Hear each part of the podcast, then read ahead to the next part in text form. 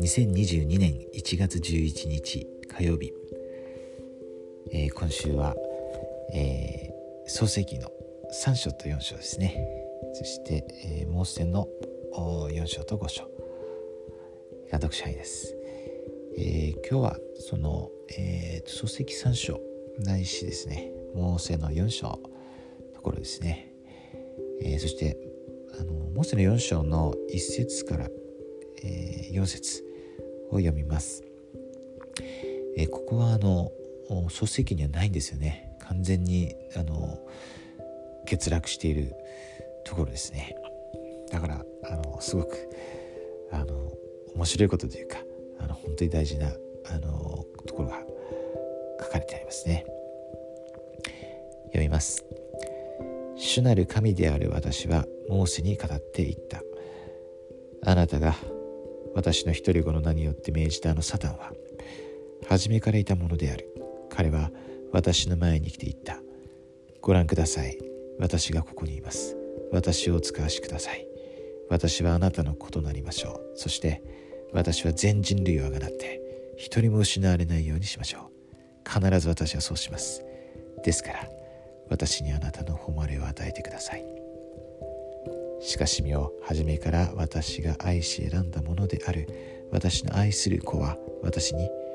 父よあなたの御心が行われ栄光はとこしえにあなたのものでありますようにと言った。あのサタンは私に背いて主なる神である私が与えた人の選択の自由を損なおうとしたのでまた私の力を自分に与えるように求めたので私は独り子の力によって彼を投げ落とさせたそして彼はサタンすなわちあらゆる偽りの父である悪魔となって人々を欺き惑わしまた誠に私の声を聞こうとしない全てのものを自分の意のままに虜にするものとなった。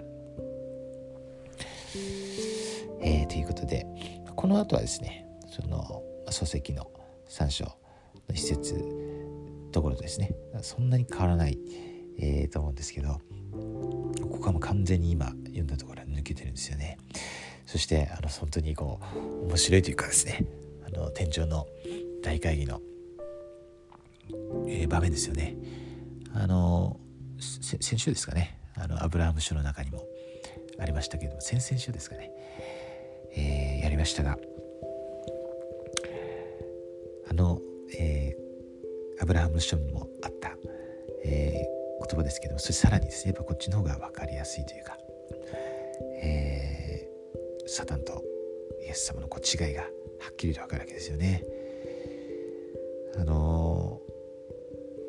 ー、この、えー、3節4節が非常に分かりやすいというか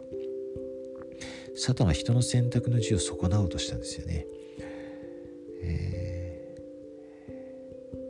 そして、えー、この4節にこれも非常にこう、えー、面白いって言ったらあれなんでしょうけどあの分かりやすいというか私の声を聞こうとしない全てのものを自分の意のままに虜にするものとなったと、えー、あるんですよね。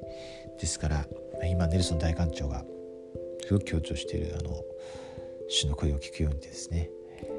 えー、そのそれをしようとしないしない人っていうのはあの皆このサタンにこう、え縛られてしまうんですよね。それが現実です。そしてあの最終的なですね状態ですよね、えー、あのアビナダイがそのことを実況する前にですねあの力強く明かしましたけれども神様元にですね。帰れなくなってしまいますよね。帰れなくなってしまいますよね。うん。と最後の日に泣きわめき歯ぎしりをしですね。っていうふうに預言者は明かしています。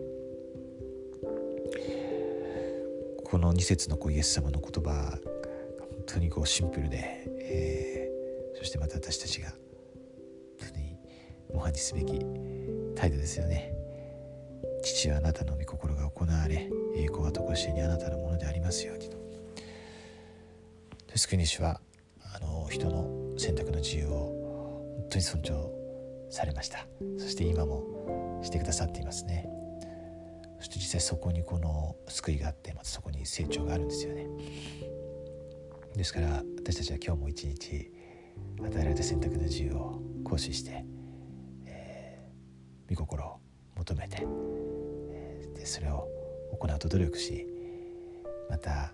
仮にそれがあのはっきり分かないような時も最善の、